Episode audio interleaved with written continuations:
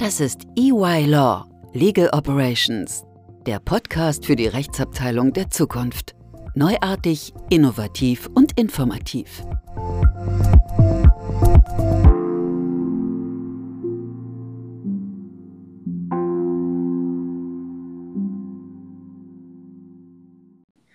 Hallo und herzlich willkommen zur nächsten Folge des EY Legal Operations Podcasts. Mein Name ist Marco Wilhelmi und natürlich wieder bei mir heute meine werten und geschätzten Kollegen Markus Fuhrmann und Jan Schulz. Hallo Markus, hallo Jan, schön, dass ihr dabei seid. Hallo Marco. Ja, ein neuer Tag, ein neues Glück. Dann würde ich einfach sagen, heute haben wir als Thema ähm, die Frage nach Shared Service Centern und äh, wie wir sie im Legal-Umfeld einbinden können oder äh, was in manchen Bereichen auch so als Legal äh, Shared Service Journey dann auch bezeichnet werden kann. Wie kann man sowas operationell machen? Und ähm, wir haben natürlich Daten aus unserer Studie, äh, Markus, die du auch in einer der vorherigen Folgen auch schon mal kurz vorgestellt hast. Aber natürlich auch habt ihr ähm, eine Roadmap geschrieben, also so eine Art Anleitung in fünf Schritten, über die man sich im Klaren werden muss, wie man so eine Rechtsabteilung effizienter gestalten kann und wie man diese auch äh, ja, äh, wirklich das Beste auch aus ihnen rausholt. Und vielleicht, Jan, kurzes Wort direkt an dich. Wie sieht diese Roadmap auf, aus? Was, hat, ja, was habt ihr da rausgefunden? Was sind diese fünf Schritte, um sozusagen das, äh, die Rechtsabteilung der Zukunft effizienter gestalten zu können? Ja, genau. Vielleicht noch ein, eins vorab. Diese, diese fünf Schritte oder diese Roadmap ist natürlich nur ein, äh, ich sag mal, ein, ein, ein grobes Raster. Ähm, und ich werde da jetzt nicht auf jeden einzelnen Unterpunkt eingehen, sonst können wir, glaube ich, äh, abendfüllend über diese Roadmap sprechen. Von daher lass mich tatsächlich erstmal diese, diese fünf ähm, Schritte vorstellen. Ja, also als allererstes ist es wichtig, dass man als Rechtsabteilung einen Überblick bekommt über seine Kosten, also extern und intern und über seine Prozesse. Das heißt, was machen meine Mitarbeiter eigentlich? Wie kommt Arbeit rein? Wie geht Arbeit raus? Wer macht die Arbeit? Nächster Schritt ist, ähm, wie äh, stellt sich das im Vergleich äh, zu anderen Rechtsabteilungen äh, dar? Also eine Art Benchmarking. Ähm, zudem dann auch äh, gleich eine Priorisierung ähm, der Prozesse, äh, also Wichtigkeit nach Wichtigkeit und Komplexität der Prozesse, die man identifiziert hat. Ähm, als nächster Schritt ähm, sollte man sich dann über das Target Operating Modell Gedanken machen. Das heißt, wie soll die Rechtsabteilung der Zukunft aussehen? Welche Prozesse muss ich, ähm, möchte ich behalten? Welche Prozesse möchte ich umbauen? Ähm, welche Dinge tue ich lokal? Welche mache ich vielleicht zentral? Was gebe ich raus? Was mache ich selber? Das führt dann quasi ganz natürlich zu Schritt 4, wo es um das Thema geht, was für Sourcing-Modelle oder ähm, äh, KPIs, also Key Performance Indicators, habe ich eigentlich. Ähm, Sourcing heißt, wie, also wer macht die Arbeit? Mache ich das selber? Machen das bestimmte Mitarbeiter bei mir äh, in der Rechtsabteilung? Macht das vielleicht ein Legal Shared Service Center? Macht das die klassische Kanzlei? Macht das äh, ein alternativer Rechtsdienstleister? Ähm, damit einhergehend, wie steuere ich diese Mitarbeiter, seien sie intern oder extern. Das heißt, was für KPIs äh, möchte ich eigentlich nachhalten und an welchen KPIs möchte ich als Rechtsabteilung äh, gemessen werden, beziehungsweise an welchen KPIs muss ich mich messen lassen. Und dann als letzter Schritt, und das ist vielleicht so ein bisschen die, eine der entscheidenden Aussagen dieser Roadmap, erst dann beschäftigen wir uns mit dem Thema, ähm, wie kann man das alles jetzt äh, mit einem äh, digitalen Tool unterstützen. Ja? Denn häufig ist ja der Ansatzpunkt, äh, ich kaufe mir irgendeine Legal Tech-Lösung, die mir angepriesen worden ist und danach ist alles gut. Aber ähm, wenn ich nicht weiß, wofür ich das wirklich einsetzen soll, ähm, also meinen Prozess gar nicht kenne, ähm, bringt sowas in der Regel nichts. Das heißt, erst dann überlegen, wie kann ich Tools einsetzen, um Themen zu äh, automatisieren, ähm, um aber auch die Rechtsabteilung zu steuern, das heißt die KPIs letztendlich zu monitoren, nachzuhalten und dergleichen. Das Super. Gut, also ich denke, für diejenigen, die sich noch mehr mit dieser Roadmap auseinandersetzen wollen, Jan, ich glaube, veröffentlicht ist sie im Tax and Law Magazin ne? und von EY und sie ist aber auch, glaube ich, verfügbar auf unseren Webseiten. Ne? Genau, die müsste also in dem Legal Operations Teil von EY Law zu finden sein. Hervorragend. Gut, aber dann nicht zu viel sozusagen dann nur da die Plugs unverschämterweise reinsetzen, sondern wieder zurück zu Medias Res. Wir wollen ja dann auch hinauskommen, so was sind die typischen Herausforderungen, die man in dieser, dieser Journey, auf dieser Reise ähm, sich, äh, die, die man vor sich hat. Ja? Und äh, wir haben ja dann auch mit dem einen oder anderen Mandanten ja auch schon mal hierzu gesprochen oder bekommen auch diese Fragen gestellt, was sie dann beachten müssen, worauf sie sich dann äh, ja ein, einstellen müssen. Und äh, vielleicht fangen wir mal ähm, bei dir an, Markus, wenn jetzt ein äh, Rechtsabteilungsleiter, ein General Counsel oder auch ähm, ein, ein, CEO auf dich zukommt und sagt, ähm, Herr Vormann, ich habe da Lust äh, oder eine Idee oder ich finde das irgendwie, ich habe davon gehört, das ist spannend. Was wäre denn eigentlich ähm, so der erste, der erste Schritt, den ähm, du demjenigen an die Hand geben würdest? Ja, der erste Schritt oder was wir halt sehen im Markt ist, ähm, dass das Thema Shared Service äh, gerade im Legal-Bereich ähm, am Kommen ist und viele Unternehmen sich auch damit schon beschäftigen und viele Rechtsabteilungen und ihre ersten Schritte gehen. Ähm, und der erste Punkt ist, sich wirklich darüber bewusst zu sein, welche Aufgaben oder bin ich denn überhaupt bereit, gewisse Aufgaben abzugeben in ein Shared Service Center. Das heißt jetzt nicht an externe, aber generell, dass ich sage, welche Aufgaben könnte ich denn in ein Shared Service Center geben? Das sage ich deshalb, weil ähm, viele Rechtsabteilungen und natürlich auch Rechtsanwälte von sich überzeugt sind und halt auch wissen, dass nur sie die beste Qualität der Arbeit ähm, erbringen. Aber vielleicht gibt es halt auch Tätigkeiten in dieser Wertschöpfungskette, wo man sich sagt, ähm, die würden sich eignen, um in einen Shared Service Center zu geben. Zum Beispiel das Thema Vertragsmanagement, was nicht alles von Rechtsanwälten erledigt werden muss, hatten wir auch in einer anderen Podcast-Folge schon besprochen. Könnte ich mir überlegen, ob ich das in äh, ein Shared Service Center gebe als Idee. Ähm, weil viele Rechtsabteilungen sind halt noch auf dem Stand und sagen, möchte ich nicht, ich möchte alles bei mir belassen.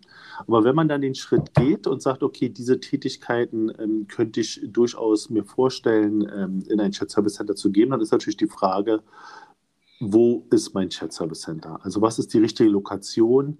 Ähm, lasse ich es in Deutschland? Gehe ich nach, manche gehen nach Osteuropa oder gehe ich halt vielleicht noch weiter? Äh, viele unserer Mandanten überlegen sich dann, wo habe ich denn schon bestehende Shared Service Center? Und ähm, kann ich mich vielleicht mit meinem Legal Shared Service Center da dranhängen? Was natürlich Sinn macht, weil man halt, halt nicht auf der grünen Wiese einfach ein neues Shared Service Center bauen muss, sondern dort, wo vielleicht schon die IT oder Accounting oder HR oder auch Procurement ist, kann ich halt auch mein Legal Shared Service Center aufbauen.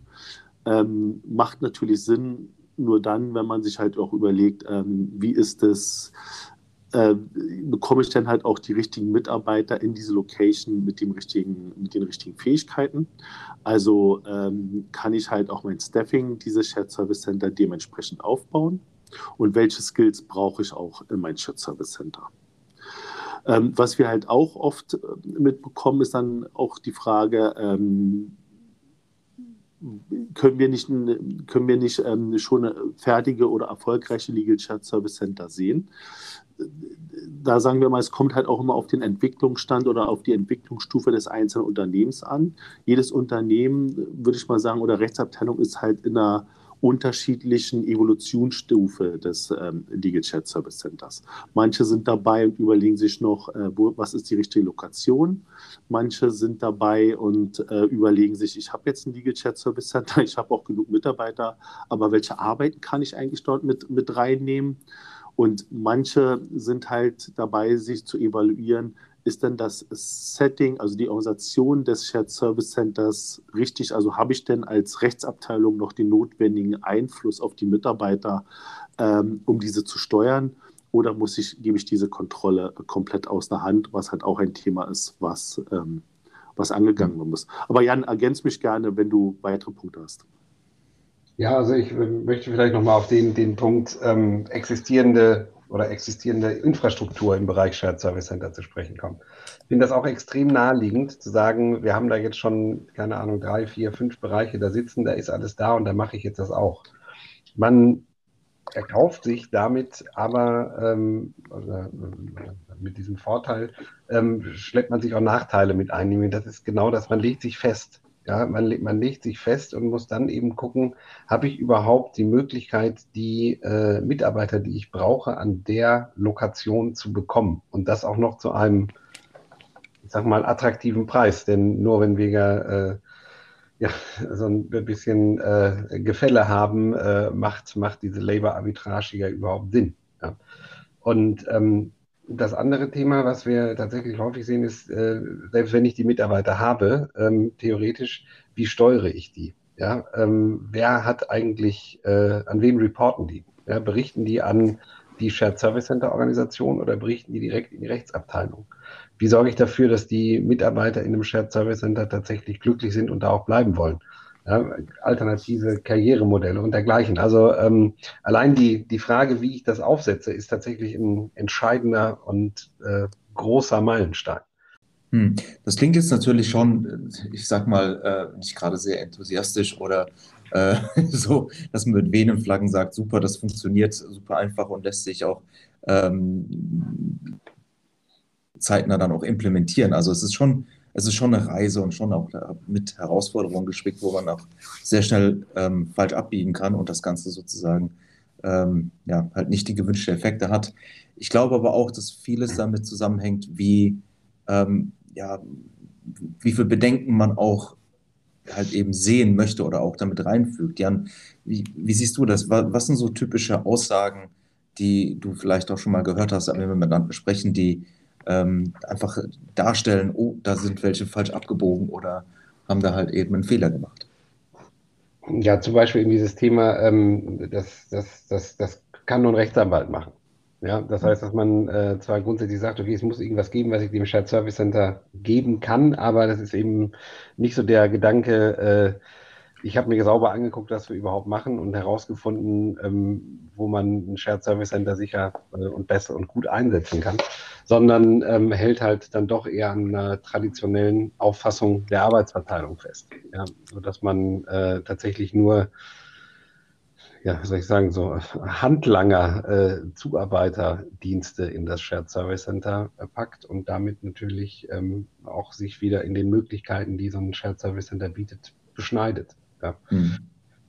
Und ähm, die, das andere Thema ist vor allem, wie gesagt, äh, ich betone das immer wieder, äh, weil wir diese Diskussion halt äh, so häufig führen. Ähm, wie sorge ich dafür, dass ich äh, die Skills habe, die ich ähm, brauche? Ja, also ähm, klar können vielleicht diese Handlangertätigkeiten auch von nicht juristisch vorgebildeten oder interessierten Personen ausgeführt werden, aber im Idealfall wäre es ja schön, wenn äh, Legal Skills da sind, sei es jetzt ausgebildete Rechtsanwälte, sei es äh, eben Wirtschaftsjuristen, Paralegals oder eben rechtlich vorgebildete Mitarbeiter.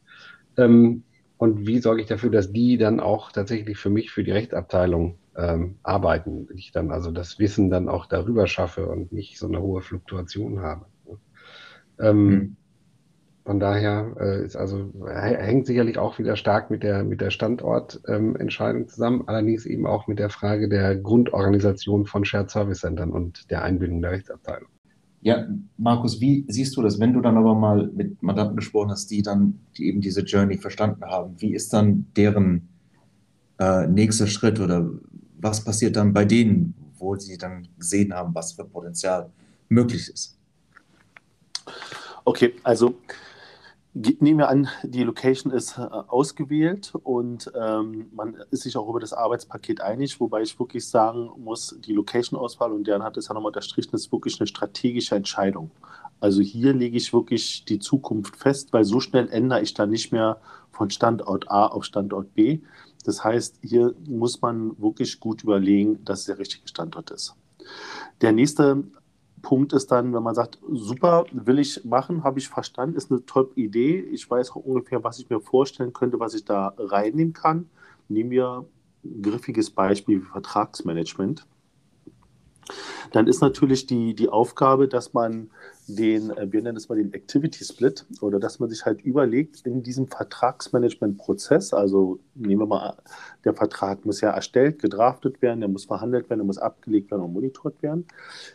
Welche Schritte behalte ich lokal in meiner lokalen Einheit und welche Schritte davon gebe ich in das Shared Service Center? Also wo ist dann der Handshake? Wo dann sozusagen das Shared Service Center übernimmt und wo ist der Handshake, wo dann wieder die lokale Einheit übernimmt. Das ähm, muss man sauber definieren und halt auch mit der zentralen Organisation oder mit der Shared Service Organisation sauber abstimmen. Und dann sollte man, wie gesagt, ist nur, ist nur ein Angebot oder eine Idee, ja, aber ich würde auf alle Fälle nicht zu schnell zu viel wollen, gerade weil es halt gerade für Rechtsabteilungen ein neues Konzept ist.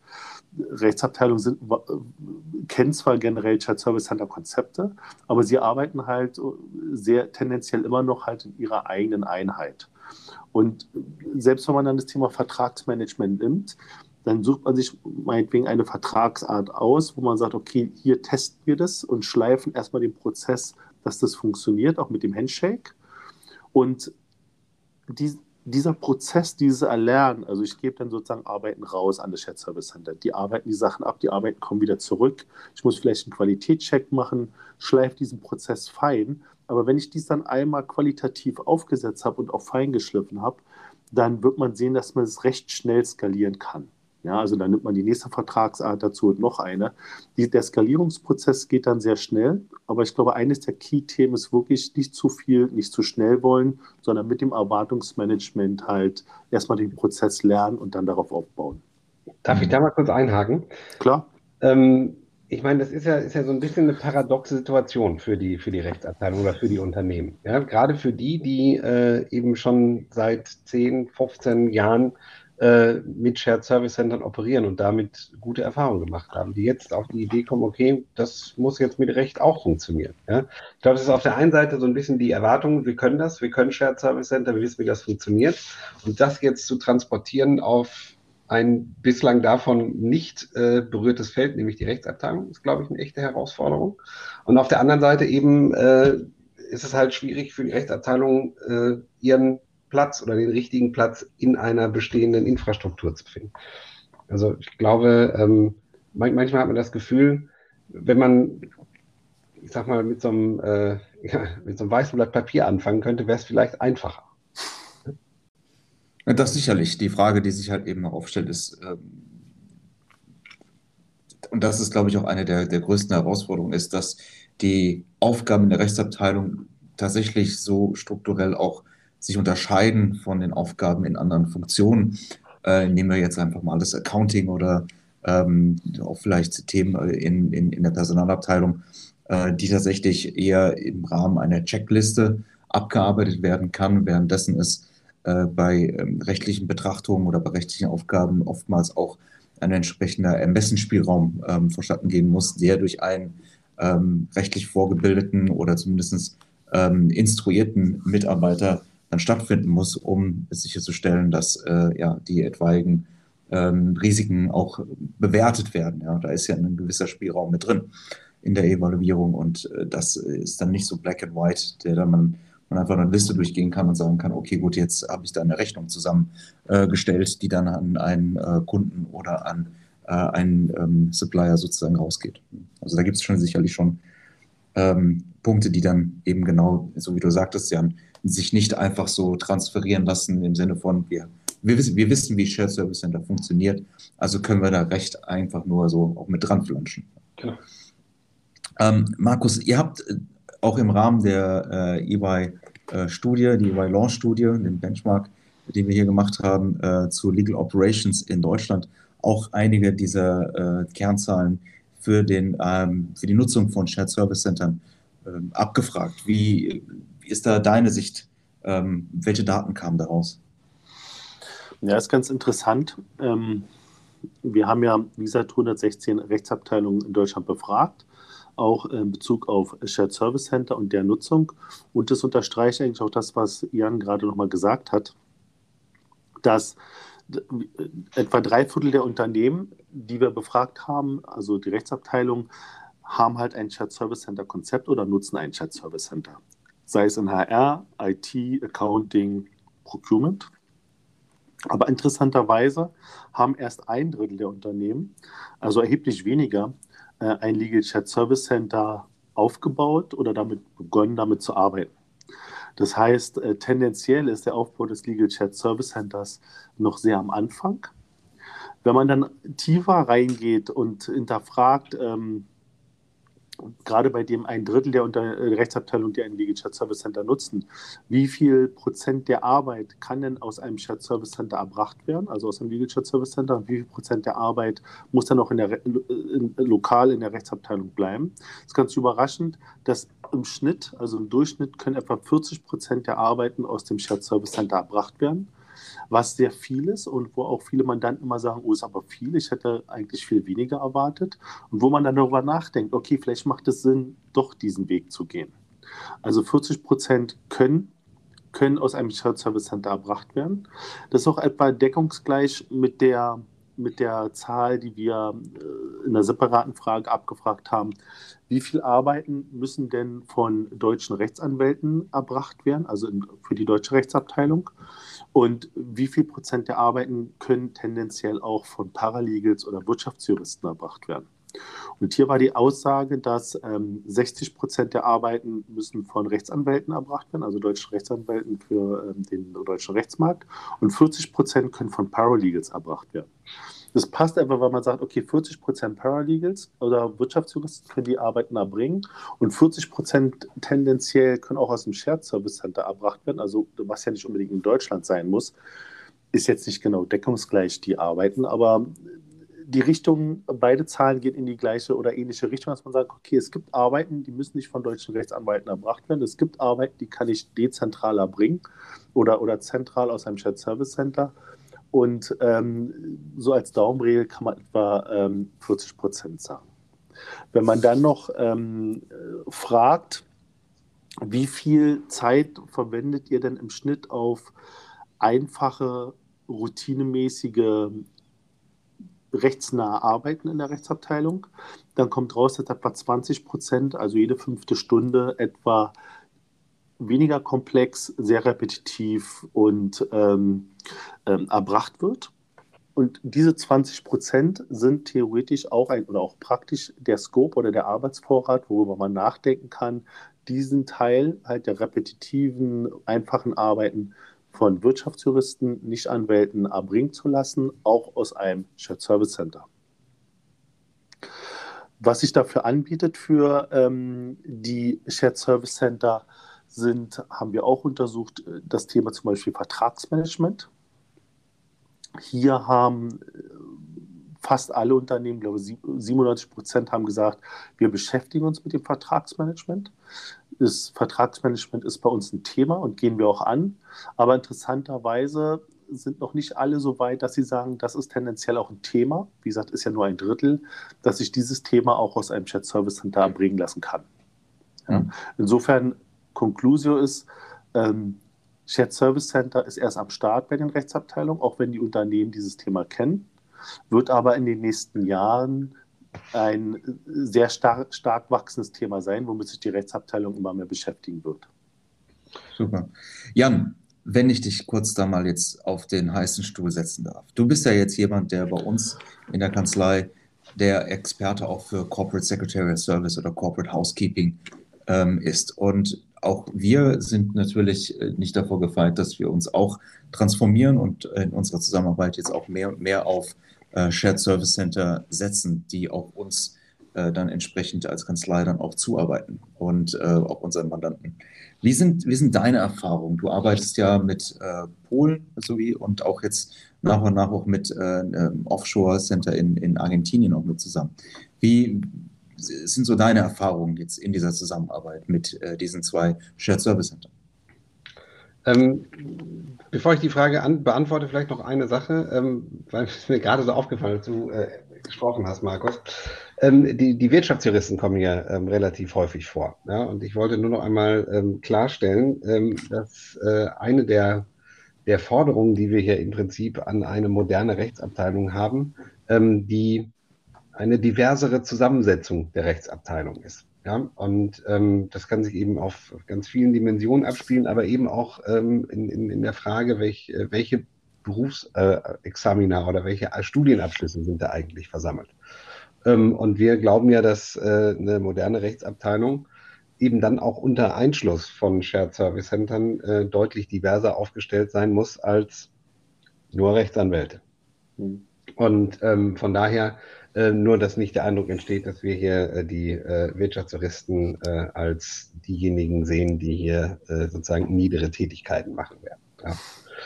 Ähm, um deine Frage zu beantworten, und das äh, eine geht sozusagen Hand in Hand mit dem, was ich gerade gesagt habe. Ähm, also ich bin, bin sehr zufrieden, muss ich sagen. Ja? Denn ähm, es ist in der Tat eine Reise gewesen, ja? Ähm, um jetzt äh, dahin zu kommen, wo wir sind. Das nämlich bedeutet, man muss, darf eben keine Unterschiede machen im Sinne von, äh, das sind ähm, weniger wichtige Tätigkeiten oder weniger wichtige Mitarbeiter, sondern ähm, das sind halt Tätigkeiten, die da besser äh, und günstiger erledigt werden können. Ja. Und ähm, wir erleben die, die Vorteile einer solchen Struktur. Das heißt, ähm, um unsere Preise marktgängig und kompetitiv zu halten, ähm, funktioniert es eben nicht, äh, dass äh, hochbezahlte Rechtsanwälte in Deutschland ähm, Standardbeschlüsse zum Beispiel draften. Was toll ist, ist, dass äh, wir aber eben gerade in dieser Kombination aus Polen und Buenos Aires ziemlich großes Portfolio an Sprachen haben, die wir abdecken können. Ähm, wir haben äh, Mitarbeiter dort, die also eben nicht nur rechtlich vorgebildet sind, sondern teilweise tatsächlich äh, Rechtsanwälte sind, ähm, sodass wir hier deutlich weniger Zeit brauchen, um ja, das Wissen zu transportieren, beziehungsweise um äh, Instruktionen loszuwerden. Ja? Weil wir einfach auf einem viel höheren Niveau schon einsteigen können, viel mehr voraussetzen können, als es vielleicht bei äh, äh, Shared Service Centern äh, in klassischeren Locations ist. Ja? Also meine Erfahrungen ähm, sind gut, waren es in der Vergangenheit vielleicht nicht immer, aber sind gut und werden eigentlich äh, äh, tagtäglich bestätigt. Das klingt äh, sehr aufbauend, sehr ermutigend und hoffentlich dann findet es auch Resonanz äh, für die Zuhörer, die sich mit dem Thema interessieren, da nicht nur halt irgendwie die Erfahrungen auch auszutauschen und ähm, sondern auch tatsächlich zu sagen, okay, äh, wir wollen diese Journey angehen, wir wollen von den Erfahrungen auch anderer lernen, die ebenfalls sich auf diese Reise begeben haben und äh, ja, dann äh, auch sehen, dass es auch mit ähm, harter Arbeit aber dann auch funktionieren kann und dann man auch die, die Früchte dann auch eintragen kann. Super, dann ja, wir sind auch zeitlich wieder zum Ende äh, gekommen. Es, es, hat mich sehr gefreut, über ein Thema, das mir sehr persönlich am, am Herzen liegt, äh, zu sprechen. Die Shared Service Center Journey ist eben ein Teil dieser, dieser Roadmap, ein, sicherlich eins der, der wichtigen Mosaiksteine ähm, im, äh, im Aufbau einer effizienten Rechtsabteilung oder auch dort Effizienzen noch besser realisieren zu können. Äh, wir sprechen ja immer sehr viel von Vertragsmanagement, aber auch andere Bereiche eben wie Corporate Secretarial Services, Corporate Housekeeping oder auch andere Bereiche können ähm, durch eben solche äh, Shared Service Center Strukturen weitgehend unterstützt werden und äh, gibt dann sicherlich dann äh, Möglichkeiten, das dann auch auszuweiten, so wie Markus es dargestellt hat. Wenn man einmal sozusagen dann ähm, dabei ist, dann äh, ist äh, die, die Skalierung halt eben sehr einfach. Also vielen herzlichen Dank euch beiden. Danke für die Diskussion, Meinungen, auch Kommentare dazu. Und äh, danke an euch, liebe Zuhörer, dass ihr uns äh, wieder eingeschaltet habt und auch wieder mitzuhört. Wir freuen uns natürlich wie immer über Kommentare, Anregungen oder auch Bewertungen. Ähm, wenn ihr uns äh, gut findet, dann freuen wir uns natürlich, wenn ihr uns folgt auf die verschiedenen ähm, Podcast-Plattformen. Also von daher gesehen freuen wir uns unheimlich drüber. Wenn ihr noch weitere Informationen haben möchtet, ähm, ja, äh, eylaw.de ist äh, die Webseite, wo ihr uns finden könnt, aber natürlich auch über gängige soziale Plattformen wie LinkedIn. Von daher gesehen, folgt uns dort, ähm, sprecht uns gern an, sprecht uns auf Veranstaltungen an, wo wir zugegen sind. Wir freuen uns da immer über Meinungen und äh, über den Austausch. In diesem Sinne äh, freuen wir uns auf die nächste Episode, wünsche euch einen schönen Tag und vielen herzlichen Dank an euch, Markus Jan, dass ihr dabei gewesen seid und hier so angeregt diskutiert habt. Und bis zum nächsten Mal. Vielen Dank, bis bald. Danke, ciao.